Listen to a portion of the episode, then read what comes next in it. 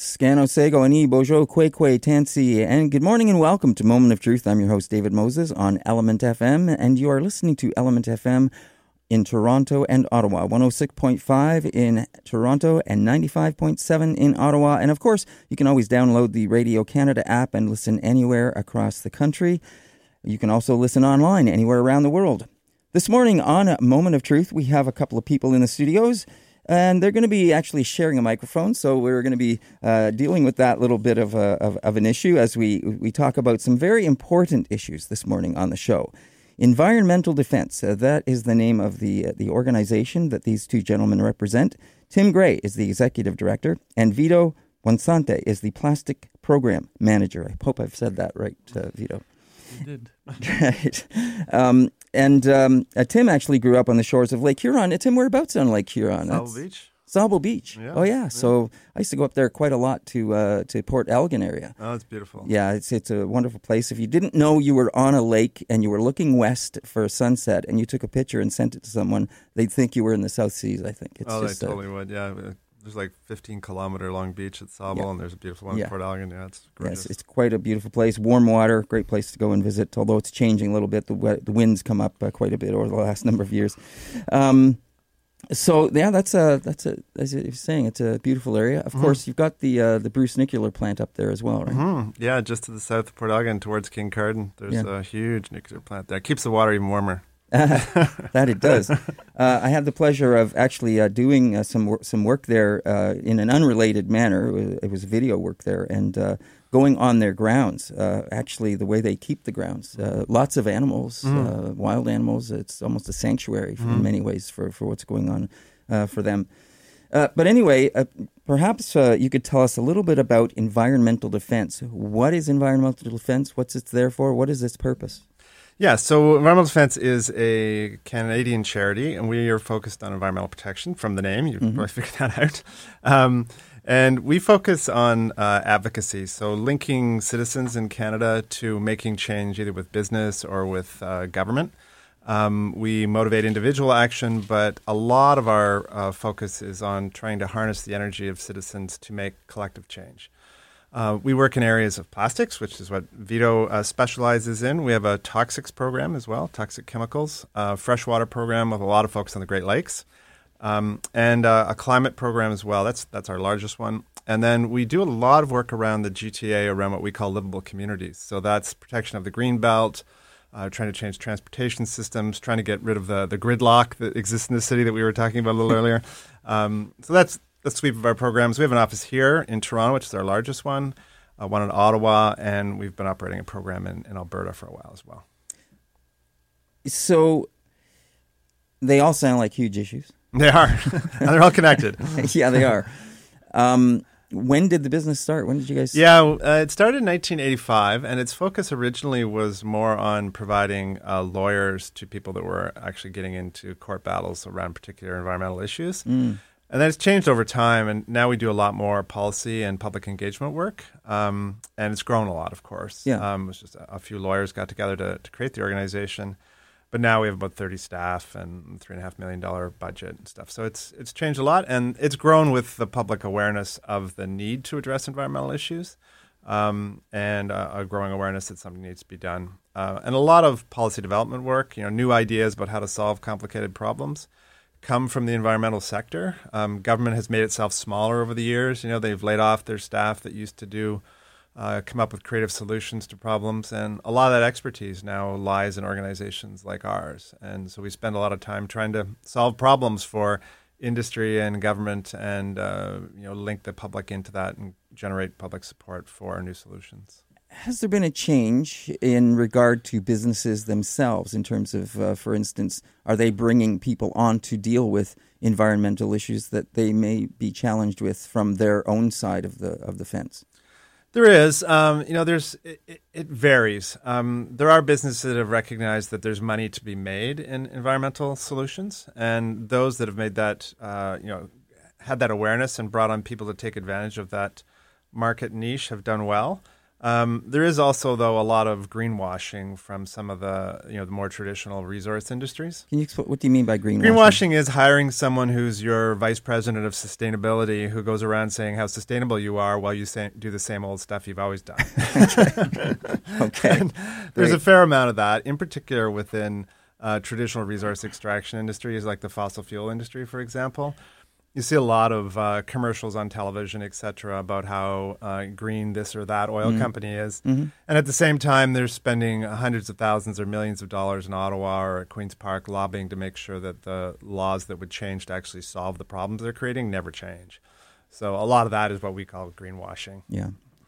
Um, it's unfortunate that they're hiring people to go around to say that instead of doing something about it, but they could take the money and, and put it towards actually doing something. Mm-hmm. Um, is there though? Um,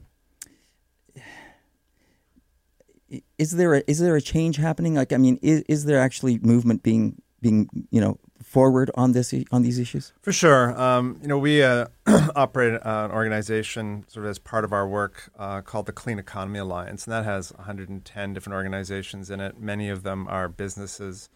And that uh, grouping of, of businesses and civil society organizations um, supported the development of the climate plan here in Ontario by the last government. So uh, supported bringing in a carbon price, you know, put a price on pollution, taking that money and spending it on things like home energy retrofits and helping schools replace their windows and um, subsidies for people to buy electric cars or hybrid cars.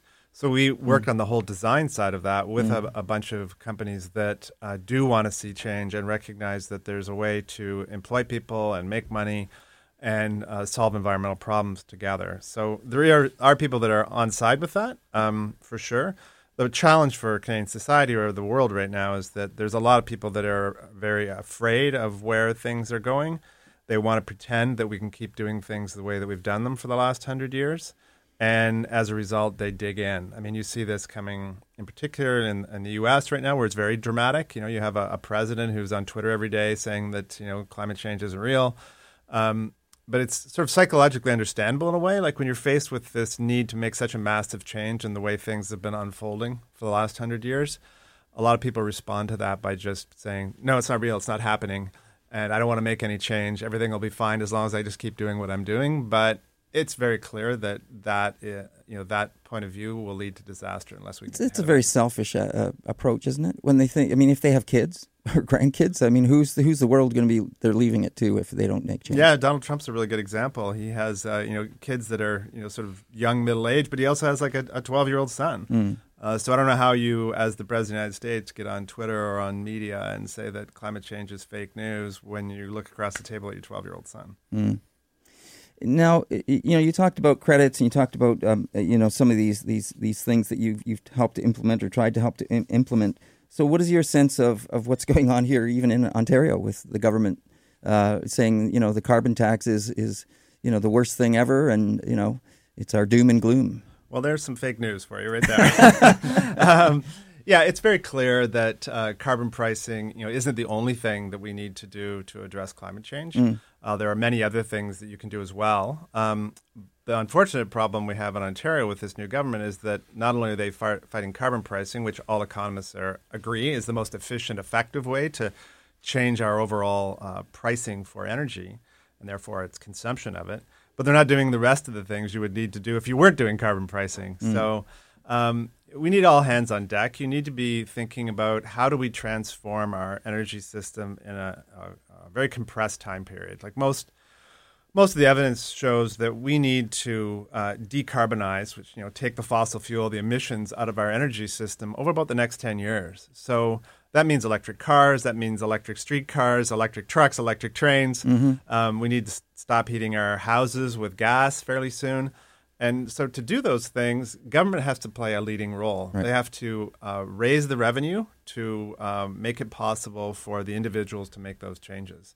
And we've seen it work. We know that, uh, for example, with solar energy, that the early in, uh, investment and subsidization of that industry, you know, 10, 15 years ago, massively kickstarted it. And every single industry over the last 100 years that went from nowhere to uh, running full tilt – um, always did so with early government investment. And you know, one that's very controversial now, of course, is the tar sands in Alberta. Mm. They didn't get going because of private capital. They Mm. got going because government support.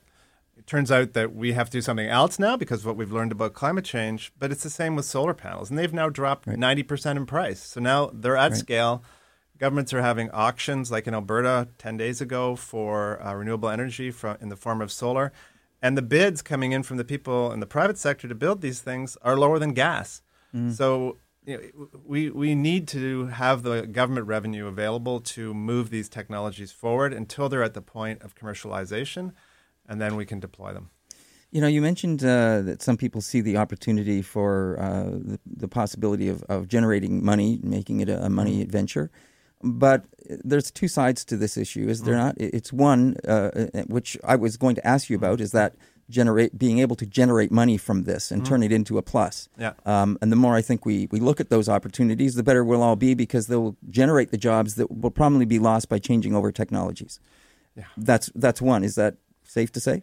For sure. I mean, all of the evidence shows that we're going to be much further ahead econ- economically, and that's both in terms of employment and in terms of revenue generation uh, for governments or for industry by getting in front of this issue now. Uh, the costs of inaction are, are overwhelming. I mean, at some point when they become so severe, systems don't work anymore, and then money doesn't even matter, right? Like if you can't uh, for a city like Toronto, for example, if the food systems that feed this concentration of millions of people who don't grow any of their own food, if we're not able to grow it in California or other places and ship it to the food terminal here in Toronto every single day, how many days is it until uh, people are are starving? Like, and the whole planet is increasingly Right. like that. Yeah. So you know, there's uh, there's money to be made and profits to be made, and then the alternative is no money to be made. so it's it's fairly clear, um, and we really need to think as as Canadians when we go to the ballot box, and we're going to be doing that uh, this fall, uh, to think about very carefully about who is offering the best program of addressing this. And even the ones that are offering the best, to make sure that you're showing up at those all candidates meetings and saying, how come they're not doing more? Because this is the only issue we should be concerned about when we vote. And of course, uh, you mentioned scientists. Scientists have been telling us this for generations, like 40 years or so, and saying this is what's going to happen, and we haven't done anything. That's true. And yesterday, the UN Environment Program released their uh, global uh, overview, which looks at climate change, but also the impact on food systems and oceans and biodiversity and how all these things are linked, linked together. And the certainty which uh, the scientists that inform that uh, have uh, come to agreement, and they actually write in the degree of certainty in all their all their policy summaries, is astounding. So there's absolutely no reason for inaction. There's uh, also no reason uh, not to move on the technological side to address some of these issues because we're clearly capable of doing it. So it's really about uh, the power of of the incumbent uh, fossil fuel industry in many areas, especially Canada, is the reason why we do not move. Uh, their power over the political process is is stopping this country and other countries from moving ahead. There's an unknown in all of this, isn't there? And I think we, we've kind of been seeing this or hearing about it a little bit, and that is that um, all the numbers that you were talking about, the crunching of the numbers that scientists have been doing. Um, in in recent times, they're they're saying, well, this is happening a lot faster than we had anticipated at this point. Uh, we didn't realize that that it's sort of compounding uh, an effect that's happening. That's true, and I think part of the reason why things uh, things related to climate change are happening much more quickly than uh, the science community seemed to be talking about is that they're under incredible pressure, especially when you go back 10, 15 years ago, uh, under political pressure to only talk about the things that they had 95 or 99 percent certainty that were going to happen.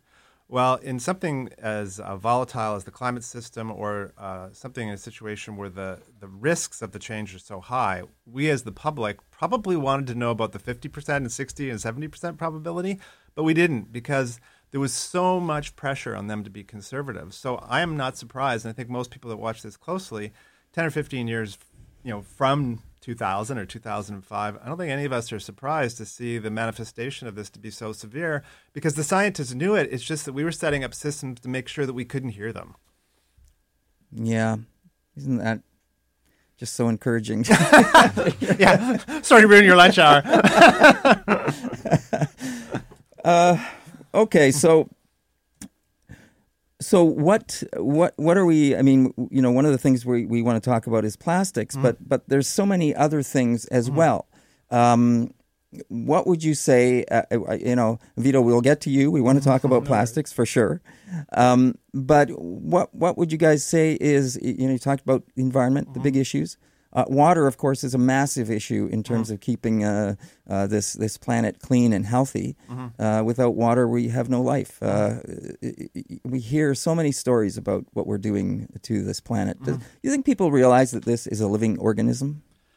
Well, I think some people do. Um, yeah, I think it depends on your cultural background. I mean, some people I think have a cultural background that is very open to understanding that, in fact, that's true. Um, and I think a lot of uh, people in, in Western society are not so equipped for that, uh, psychologically, culturally, religiously. Um, you know, we, you know, I know I grew up in a in a in a Protestant religion where you know earth was sort of there to be to be used up, right? Like that was sort of the worldview that was taught at the time. Uh, you know, we were the masters of it, and it was there to make us happy and feed us, and not to uh, be respected or seen as something uh, uh, important unto itself.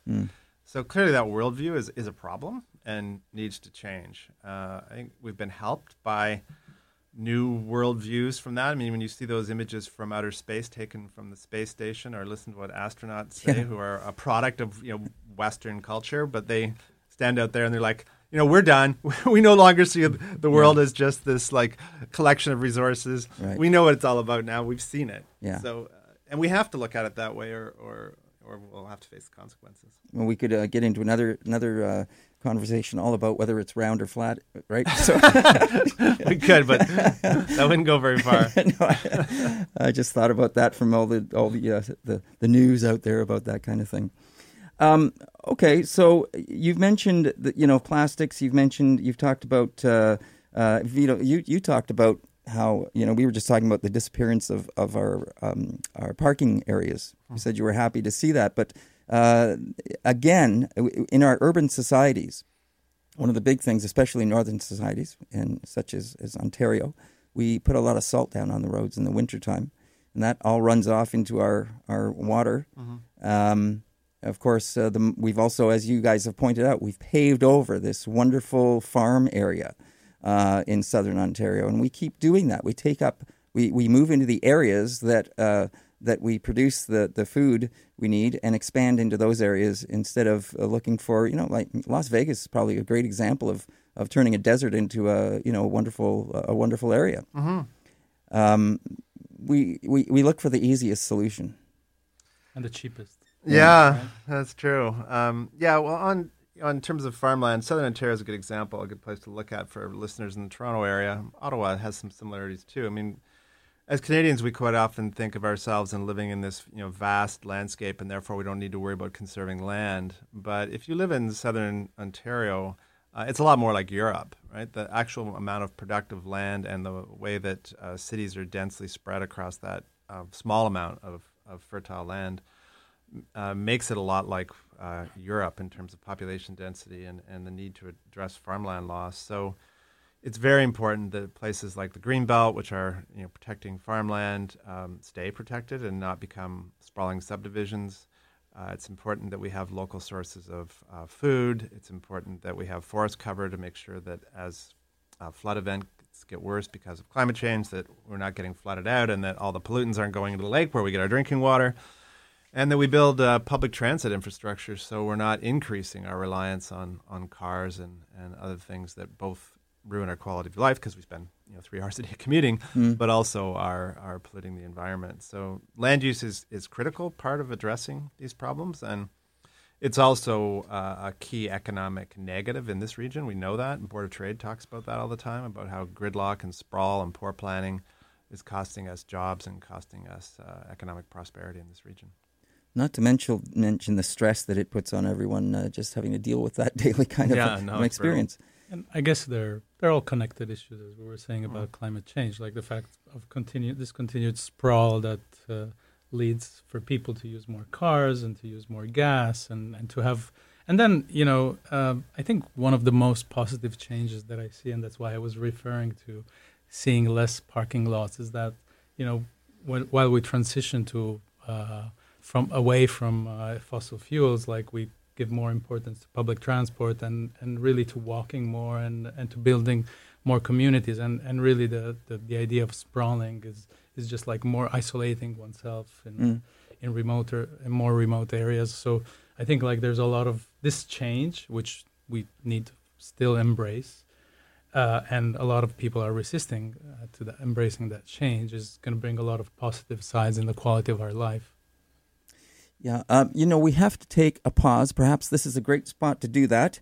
Uh, and we'll come back and talk with Tim Gray and Vito Buonsante right after this on Element FM. We are back on Element FM. You're listening to Moment of Truth. I'm your host, David Moses. In the studio with us today, we have two people from Environmental Defense, Tim Gray and Vito Buonsante. And uh, Tim Gray is the executive director. We, Vito is the plastics m- program manager. We've been talking about some very interesting issues uh, having to do with uh, the environment, of course. I want to go back to uh, something that, that you mentioned, uh, Tim, and, and uh, Vito, you're more than welcome to chime in here as well. And that is, you know, we started off the program, you, you talked about the, some of the incentives and credits that had been, had been uh, uh, uh, uh, put forth to help people with making change, look to more environmental uh, friendly uh, travel, for instance, electric cars and things. But of course, Ontario just uh, just axed some of the credits uh, for electric cars. Uh, I'm not sure if it was just just uh, towards one of the vehicles, but one of them certainly is challenging that. Um, what do you guys What do you guys make of that? Yeah, there was a, a program to provide uh, rebates for people that were buying electric cars. So if you bought a fully electric car, you got the, the maximum, but if you bought a plug-in hybrid, you got less, and if you bought a hybrid, you got a little bit less. So it was effective. It was causing uh, or creating lots of uh, demand for electric vehicles here. Um, and it was canceled. Uh, it was canceled early for Tesla, which uh, and they sued and and they actually won. oh, Um, they did. So they were happy about that, I guess. Yes, they were. um, but the and what's happened, of course, now is that it's made But it. but it didn't it didn't make a difference to him him canceling the credit. No, that- it's it's all been canceled. Um, but what's as a result, uh, you obviously don't get the credit anymore here in Ontario. But it's also very difficult to get electric cars here in Ontario, even if you want to buy one without a credit, because other jurisdictions like Quebec and British Columbia have credit programs, and uh, in fact, in Quebec they have a, a mandate that the manufacturers have to sell a certain percentage of of green cars. So all the cars are being shipped there. So uh, the absence of a credit system here also is, is changing the, the supply, unfortunately. well, we're not that far away from Quebec. That's true. You can just drive to Quebec and pick up your car. especially if you're in Ottawa. Yeah, Yeah, especially right. if you're in Ottawa. Yeah, Yeah. so all you folks in Ottawa, you know, get, get across the border and uh, support the Quebec car dealers. Okay. Now, the other thing we talked about in that regard to travel, uh, Vito, you mentioned this, uh, and that is with technology. Uh, you get, this isn't specifically related to what you guys necessarily do, but with with the fact that we are such a connected society now, technology makes it so much easier for people to work from their home. To work, you don't even have to go to the city for, for many things anymore. You could work from your home without the travel.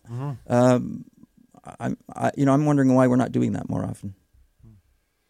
You guys have a comment on that? Well, yeah, I mean, I, th- I think it's there's there's a technology has brought a lot of change, and uh, you know, not all of that probably has been positive, but uh, you know, uh, I think more and more of like virtual meetings happen and people travel mu much less. We certainly Mm-hmm. like travel much less than we used to. Like, uh, on the other hand, like this is a personal reflection. Sure. I do prefer like the you know the human contact uh, Yeah. and uh, and you know like the, the the merit of, of being able to discuss. You know, if we if we were on the phone, it would have been haven't have had a different vibe no instead question. of being he, here in studio. So, uh, but surely, like especially for you know, I, I on top of that, I live in Hamilton, Mm. Uh, and it's a, it's a hard commute because like the public transport system is not the best, and I rather not drive uh, uh, to come to Toronto every day. Uh, but I do appreciate the, those day or two that I spend at home, uh, uh, working from home. So it gives me the possibility also of Mhm. like not traveling and being more productive and Mhm. sometimes even more creative. So surely uh, a, a transition in that sense and uh, some incentives in that sense are, are always welcome. Yeah, we're seeing. Uh, there's an interesting article I read the other day about this, where certain rural areas. You know, there's been a real depopulation of rural areas in Canada. Right, many many areas have lost population to larger urban centers. But there's exceptions to that rule where the reverse trend is happening, and where those places have amenities that are um, you know, either related to the natural environment or cultural amenities that are, are are popular and people like. Is you're seeing people to actually moving back to these places, and it is very much driven by the ability to work remotely. So people that you know, are writers or, um, you know, they're not physically required to be in the same place, um, moving to these areas. And uh, as a result, one of the, the infrastructure requirements for a lot of these towns to succeed is uh, high speed internet, of course, because you can't really do that kind of work unless you Yeah, uh, no, for sure. can get on a Zoom meeting or something, you know, and right. be able to do live video call Yes. with people that you're working with. Yep. So it is happening, and uh, that may uh, you know help to re- reduce some of the urbanization pressure that exists broadly around the world. Uh, that is driving up, you know, house and condo prices and rents and all kinds of stuff. Uh, it'd be nice if some people could uh, live in those rural areas, and if that could be facilitated by technology. and especially like regain that contact with nature that we, you know, consumerism seems to be removing uh, Mhm. from us. And and you know, you don't even have to be like uh, uh, in a creative position. I have a friend who is a who is an accountant. And Yeah. he moved uh, out in a cottage, in a remote cottage, and he can do everything online. And he- Exactly. he, just needs a, an internet connection. So yeah. and that's the kind of thing I guess I was I was referring to. Uh, and and uh, as you say, so so as we we continue to grow, uh, as we were talking about, more condos going up, the stress on the city life is getting uh, more congested, uh, and everyone's life is getting more congested in, in, in from this. Uh, you know, I, I think that one of the one of the things and areas that that uh, you guys deal with is this this one with plastics. Mm-hmm. Now, you know, when I when I first heard that, the first thing that, that came into my mind um, was remembering something I heard about with fish and birds, and it had to do with uh, uh, cans that, uh, like beer cans, when they're in the plastic ring uh, Mhm. that that are thrown out get choked. and they get yeah they get choked they get caught around their neck and uh, they either drowned or they, they you know it- it's it's horrible and it, and, it, and and until I I heard that I went yeah my god like that's it's something somebody wouldn't even think about just tossing. But then I of course I saw the solution. You just cut it up. And that prevents that from happening at least for the animals. Um, you still deal with the, the plastics that are being generated. Uh, you guys are specifically talking about, uh, I think, single-use plastics, and and what do you mean by single-use plastics? Um, well, I mean, uh, yeah, that's a great point. I mean, it's not a new thing that uh, um, wildlife gets choked in Yeah. many ways by by plastics, Yep. just because they can, you know, mistake it for food, Mhm. and and we see like that pretty much. I think I read somewhere that over ninety percent of all seabirds have plastics in their stomachs. Uh, not not a great uh, No. not a great image, obviously. Um, but the reason why we we focus on on uh, on single use plastic, so that would mean like anything that is meant to not to be durable. So like all the packaging that you get, or a, like a, a plastic fork or straw. Like the straw is, seems to be a bit the symbol of like the fight against against uh, against It- it- single use plastic. So you use it once, you throw it away, or maybe use it twice, like a plastic bag. You may use it twice, those flimsy ones. So but that's are, that's are what they, but are they not recyclable? Well. So I mean, single use is because you use it once. Yes, that's understood. But but I, I guess people might misunderstand, which I was trying to clarify because Yeah. when I think of single use, it's like it can't be recycled. So i i if it can be recycled, yes, I understand what you're saying. Yeah. It's, you only use it once, you toss it, but it can go into the recycle. Yeah, I mean the reason why we don't put the massive stress on recycling is that we, you know, we realized that recycling is not the solution to every problem. Like in the sense that you know, in Canada only recycles eleven percent of its plastics Mm. waste. Wow. Eleven percent is not a lot no, right? That's It's- for it sure. Sounds it sounds quite little, and uh, and uh, and we know that there's a lot of it, of the plastic that ends up in uh, in our waterways, in our oceans, and in Great Lakes. There was a study a couple of years ago that estimated that uh, about ten thousand tons of plastic end up in the Great Lakes every year. 10, you know that's that's that's that's a huge like. Uh, a- Sorry, say how much diffi- again? Ten thousand tons a year. Isn't that a lot for Yeah. for our lakes? Yeah. And uh, and in the oceans, uh, it's it's about eight million tons a year. So, but but I think like stressing that uh, our Great Lakes are, are impacted so severely is, is also a, a, wake up call for, for us in Canada to say like this is our problem, and it's not you know it's not a problem of the oceans. Like you know climate change we contribute only a certain percentage, but you know this is this is something here affecting us here and now, and, and the consequences of, of all this plastic is all also that you say plastic breaks up in little pieces then yeah, it becomes gets eaten micro. by fishes. Yeah. And then it gets eaten by you if you like fish, or I certainly do. yeah, can you describe that process? I know that it takes a long time to break down. First yeah, of all, I mean, not but even but it does eventually go down to the micro. Uh, so yeah, I mean, the science is is uh, you know like you often uh, read uh, or I used to check like how long does it take to biodegrade for certain plastic products. Like it turns out that you know there's no certainty that uh, these products will always will, will ever biodegrade like uh, and and they just break down in smaller and smaller pieces uh, just a little reminder 99% of all plastic is made out of fossil fuels yeah. so this is again connected to right. to, to the same to, to the main topic of, of, of climate change the more we keep on extracting fossil fuels the more plastic yeah. we will have the more cheap plastic we will have and so once it gets into the environment it just breaks down in, in smaller pieces uh, through various processes, and uh, and it just stays there, or it gets eaten by fishes, then it gets eaten by us, and, and just like it just stays into the environment forever. Now you said ninety percent of plastics. So is there is there a ten percent uh, option? Uh, there's a small percentage that is not made of, of fossil fuel.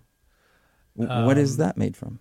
It can be made out of like uh, you know bio like it can be made out of corn it can be made mm. out of food waste uh, the the the the but the the end is like it becomes plastic anyway and and mm. much of this plastic doesn't biodegrade okay. in, in in the environment and so it, right. it can be a problem so like our our focus is like let's try to reduce our dependency on on plastics like i was just in the supermarket across the street, and I, I, I, noticed certain certain aisles there was nothing else but, but plastic. Like you you know want to buy lunch, and you you know you consume your lunch. It takes what fifteen minutes, twenty minutes, and then that plastic is going to last forever. Yep. Sounds sounds not the best use of our resources. No.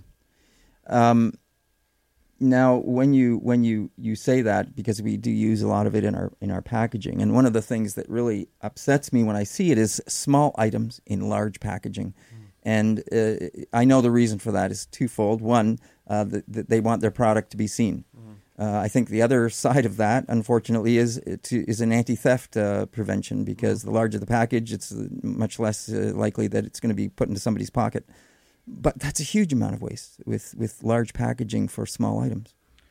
Well, it's also it's kind of free, right? To to pollute. Like the plastic is per se is is, is quite cheap, and you know, yeah. like uh, in Canada, we also produce quite a bit of plastics, and uh, and the cost of fuel is super cheap. So making making plastic is cheap, but there's also the thing that you know these producers that put put this plastic on the market don't have to pay for the cost or very little of the cost of of you know taking getting rid of this plastic what what happens to it. And you know they just put it on the product and then once it gets home they don't care. Like and so they they will keep on putting more and more unless you know we make them responsible for the the mess they're creating.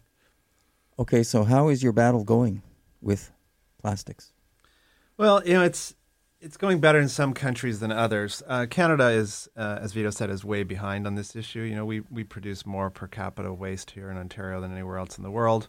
Really? Um, probably the, the best uh, jurisdiction in Canada would be British Columbia. They've uh, moved, are slowly moving towards a system where the, the producers of the waste actually have to pay for it. Mm. And, you know, we find this, it's sort of similar to the principle around putting a price on carbon. As soon as you put a price on dumping stuff into the environment so that it's no longer free, the whole economic system then focuses on minimizing that cost because all the companies that are producing this stuff want to make as much profit as mm. possible. And therefore, all kinds of plastic packaging and stuff, if they have to collect it, count it, recycle it, um, or pay a fine or, or have their taxes increased, you can bet that all the accountants on their little spreadsheets within those companies are going to uh, try and minimize that cost, and that, so we see that happen.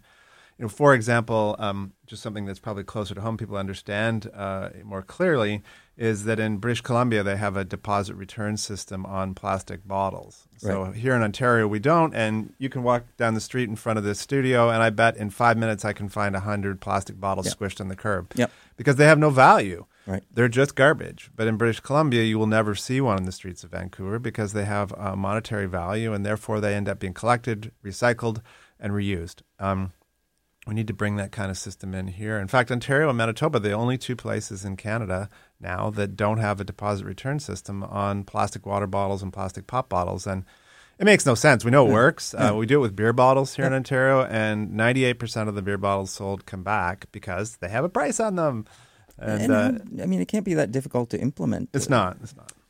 It well, it, it, it already works for the for the beer bottles for the so uh, Clearly, it can work. We've been doing it for 100 well, years. among yeah. the reason why it doesn't happen is because like some big companies have have a lot of power over this, right? Like they There we they go. don't they don't want it, and it, they they they they tell our politicians it's gonna make you know it's gonna be a cost. They don't want to pay that cost.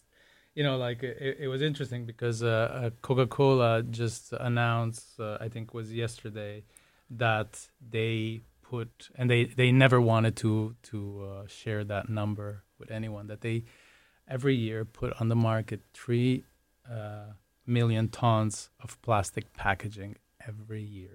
Wow. So you know, imagine like That's one company. One company, that's one yeah. company. Uh, you know, uh, in Canadian government estimates that one percent of the plastic uh, waste that is generated goes gets leaked into the environment. Imagine like one percent of three billion, uh, three million tons. you know, uh, it's it's quite a lot, and and there's really no reason why they shouldn't be responsible for taking back this this plastic and dealing it with it them, themselves. We don't even have in Canada laws that you know force companies then to to use resi- recycled content. So imagine like we are there with our blue box, we're separating everything, but then like there's no obligation then to use that that recycled plastic. So a company is gonna say, well, what is the cost of virgin plastic? Okay, well we'll just go for the virgin because we don't want to deal with the with the recycled one. and to hell with the, the uh, environment. Um, so, i- didn't I hear just recently Ontario was thinking of banning a single-use uh, plastics as well? Yeah, I put out a discussion paper just a couple of days ago. Vito has done about you know ten media stories on this, and we Hmm. have we actually have a copy of the of the discussion paper here. Um, yeah, so they they're musing about maybe considering a ban on some of these plastics that we really don't need, like single serving um, cutlery and straws and coffee stirrers, but also uh, the possibility of a deposit return system for Mm. plastic bottles that I was discussing, and also we hope um, uh, a move to make these producers pay for the, Right. the material that they're actually producing. So, yeah, there's a public comment period for the next little while, and uh, we'll definitely be engaging that. Sure. you know, we have uh, some level of skepticism that this government will do the right thing, but you know, it may be their their chance to to do something good for the environment and uh, and and maybe also something good for uh, for us citizens living in Ontario because uh, we probably are paying a bit too much the cost of of this uh, one ton per person that we generate of waste every year. Uh, so, with this with this paper, this discussion paper, uh, are you are you encouraged by this, uh, or you said you were some some skepticism there? But uh, Well, I think people have skepticism because there's been so many environmental roadblocks from this government already. You Mm. know, the attack on the green belt, they're Yeah. getting rid of the climate plan, so that creates skepticism that Right. they're serious. But I think with all governments, I mean, I, my approach is to take them at face value. So if they're saying that they want to do something about plastic, you know, we're going to show them how they could do something meaningful about plastic. And make sure that the public uh, who is concerned about this talks to them directly as well through the you know, Mm. consultation um, portal that they've set up, et cetera. So, I mean, there are our elected government. They got elected here. Environment is a critically important issue. They have to address it. Um, I'm going to assume that uh, they're going to do the right thing. mm, Yeah, I mean, of course, like this is a discussion paper. The it's always it's the first step. They're they're Mhm. discussing. We you know they keep it open to many solutions. Some solutions that we don't like particularly, like incinerating waste, and uh, which is not the most environmentally friendly way of dealing. Uh, it's like a, a tantamount to closing your eyes on a, on a problem. Well, it's Uh, changing the it's change. It's just changing it from one to another, isn't it? If it's Yeah. incinerating it, turning it into a Yeah, cloud and, and dust. creating pollution Yeah. and uh, and and just not giving value to a material that is valuable. Mm. Um, so we're hoping that from a discussion paper we go for, to an action paper. So that should be the next step. So actions are more impor- important than discussion, but we need the discussions before. Okay, well, uh, this sounds like a place where we have to take some action. We have to go to a break. We'll be right back on Moment of Truth after this. Back on Moment of Truth, I'm your host, David Moses. You're listening to Element FM in Toronto and Ottawa. In Ottawa at 95.7, in Toronto 106.5. You can listen to us on the Radio Canada app by downloading the app and uh, just typing in 106.5 Element FM. That is E ELMNT or 95.7 E ELMNT FM. You can also listen uh, on our website anywhere around the planet if you have a connection that we were talking about earlier. Um, and uh, in the studio with me today, we have Tim Gray. He's Executive Director of Environmental Defense. We also have Vito uh, Buonsante, and he is the Plastics Program Manager of Environmental Defense. Uh, talking about some very important important issues and ones that are long overdue, and also uh, things that we have been actually been been told by scientists for a, a number of of uh, decades now about what we need to be doing to protect our environment so that we can pass it on to our kids in a healthy way. And uh, we are, we seems to be that we are racing quickly towards a uh, a, a no uh, a- no exit uh, that we are going to be stuck in at some point if we do not take very quick action to to do something. We've been talking about plastics. We've been talking about many of the things that that affect our our world, our waters, and uh, what we can do to to deal with those things. There's a couple of things before we move on to uh, receipts. You know, the receipts you get as you buy something and you get handed. If you still still take that uh, receipt with you and you're touching it, we are going to tell you about some interesting uh, facts about that if you're not aware of them. But before we get there, there's a couple of things that if I don't know if you guys have any any input into this or any comments on, but I wanted to ask. One, salt. Mm-hmm. Uh, we put a lot of salt on the roads. We do. Uh, we're we're working on that actually in our water program at the office, and uh, we put way more on the roads, and in particular on private parking lots. These Mm. parking lots we see around here, than is actually needed to to melt the snow. Mm. Um, and a lot of the reason for that, we when we talk to people that are doing it, is that they are nervous about liability. I heard they that, think yeah. oh, if we don't cover the Right. parking lot in like three inches deep of salt, then we're going to get sued when someone Yeah. slips and falls. Um, but there are ways of, of addressing that. There's like a certification program uh, around that that will reduce the liabilities because you can demonstrate that you've actually put on an adequate amount. So if someone does Hmm. slip and fall, you can say, well, you know, it's it's because you slipped and fell, not because there was uh, Yeah. an adequate amount of salt. But it is really important that it be reduced because we have uh, some of the the streams and, and rivers leading into Lake Ontario here in the city that in the in the spring, uh, conservation authorities testing the water and they're saltier than the ocean. So, you know, you could uh, you know go catch some cod and you know throw them in the Humber River in the spring and they'd probably do quite well. Um, it's unbelievable and obviously very toxic to freshwater. And, and what is that doing to the plant life, uh, to the, the, the insects, to the, the, the you know the the, the the the the little fish and the you know, minnows and things that It's live? killing them. Well, that that's affecting the chain of uh, a food chain then. Yeah, of course it is. Yeah, I mean, you have this big pulse of salty water in the spring, and for a lot of species, it coincides with uh, the peak of their breeding cycle. You, know, you Mm. think about what all the uh, insect life that comes out in the spring. Right. Many of those have a phase of their life where they're in the water, in the creeks and rivers, and if they're encountering a big pulse of salt water at that time, then uh, they're not going to survive. Mm. And similarly, a lot of fish species breed at that that Yeah. time of year. So Yeah. the, this generally the you know, most life forms, it's the the larval forms or the the uh, juvenile forms of an animal that are most sensitive to environmental pollution. Sure. And so if they're experiencing it at that time, you can count on a lot of mortality. I guess people wouldn't complain if it was mosquitoes that were being affected. yeah, it probably doesn't hurt the mosquitoes. They probably like it. yeah, they, they probably think it's like salt and vinegar probably chips. thriving in it. Yeah. the other thing I'm wondering about, and I, again, I don't, I this was just something I thought about maybe a year or so ago, mm.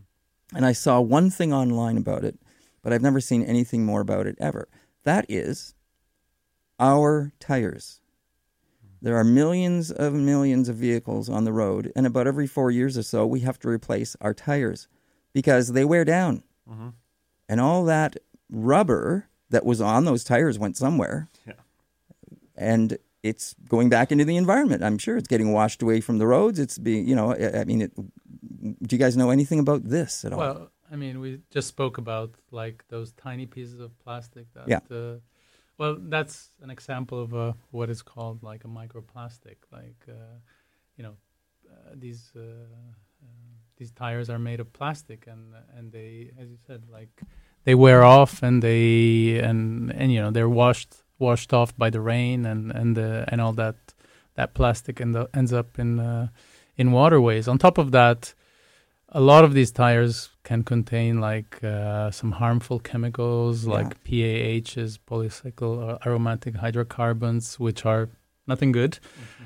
Uh, and you know, in some jurisdiction they've been banned, uh, but still, the plastic itself, as for any other microplastic, can build in the food chain and you know, in the sediment in our lakes and in the oceans. The the the composition of a tire. There's rubber, obviously. Um, what what are some of the other things do you guys know that are in there?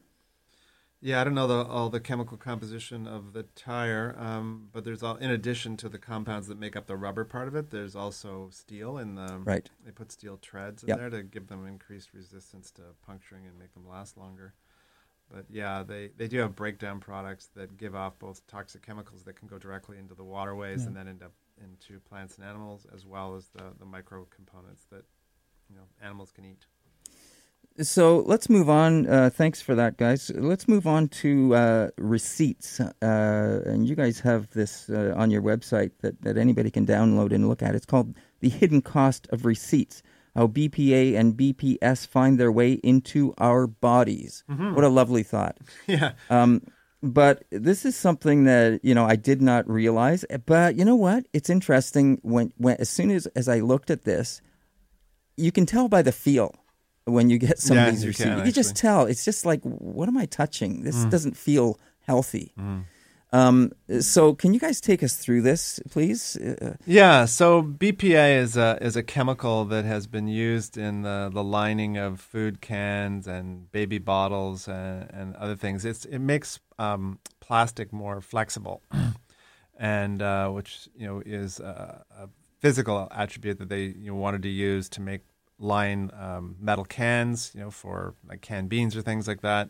Uh, it was inside of uh, plastic bottles. It was in um, uh, in the in the actual chemistry of, of hard plastic bottles, and but we know that it leaches out, and uh, this chemical is what's called a, a hormone mimic. So what that means is that once it gets into your body, that it mimics um, the natural hormones that our bodies produce that control our uh, how our bodies operate.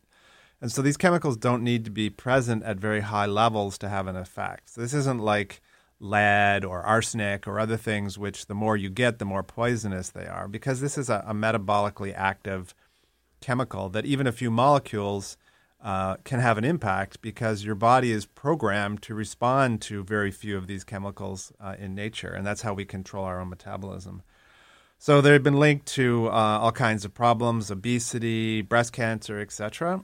Uh, about 10 years ago, Canada was the first country to ban their use in baby bottles because you know kids were you know drinking uh, formula and stuff out of bottles filled with BPA, and as I mentioned before, it's it tends to be uh, like kids or, or young animals that are most susceptible to uh, chemicals like this. So they banned them there. But then uh, over the last uh, 10 years, they've become increasingly uh, found in receipts. And these are the receipts that almost everyone gets nowadays. And they're the ones that are created by thermally treating paper. So it's that sort of slippery paper. If you remember back 10, 15 years ago, a lot of the receipts you might get at a store were printed. There was like a blue ink on paper. You see almost none of those now. And so this BPA, um, when it goes through a machine, uh, the the mach- the receipt machine is heating that chemical and causes it to turn color, and that's that's how it works. That's why they use it. Um, Would but this be the it- same as photocopying as well? no, it's not the same eh? chemicals Okay. in photocopying. Um, this is uh, a bit different, although the principle sounds similar.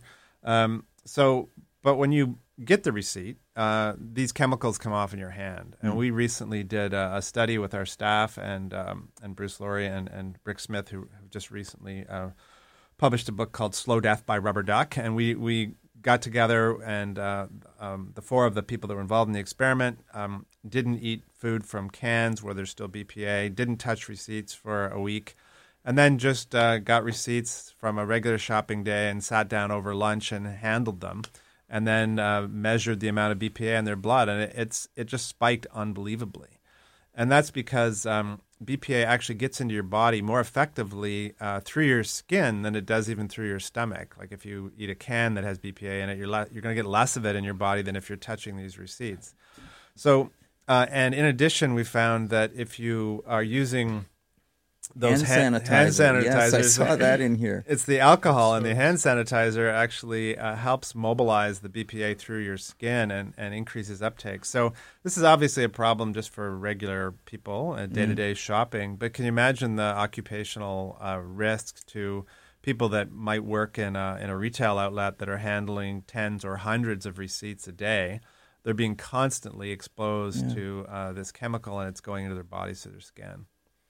So we're, our next step on this is to work directly with, obviously, to try and get government to do something about it, but uh, work directly with retailers to get them to switch. There are mm. alternative chemicals that are not biologically active, like mm. BPA and BPS, that will do the same thing, like mm. give you a receipt. Mm-hmm. And it also has the advantage, um, which has got nothing to do with toxicity, but convenience, is that you, everyone will remember that if you keep these receipts, if you're a person that needs to keep receipts for submitting them at your office or doing them at tax time, they fade away really quickly. The alternatives don't fade. Yeah. The alternative ones, uh, um, you can you know go back and file your income tax a year later, and you're not going to be doing it with receipts that no one can read. So there's some advantages just in terms of their functionality as well. That the alternatives. Uh, I guess one of those alternatives that you guys uh, mention is is having a, an e-receipt uh, that's sent to you. Yeah. Um, uh, uh, so anybody that uh, might be thinking about this, that that's one alternative you could consider to do. Although I know it gives them your your email address, Yes, which they will be hounded to buy things for sure.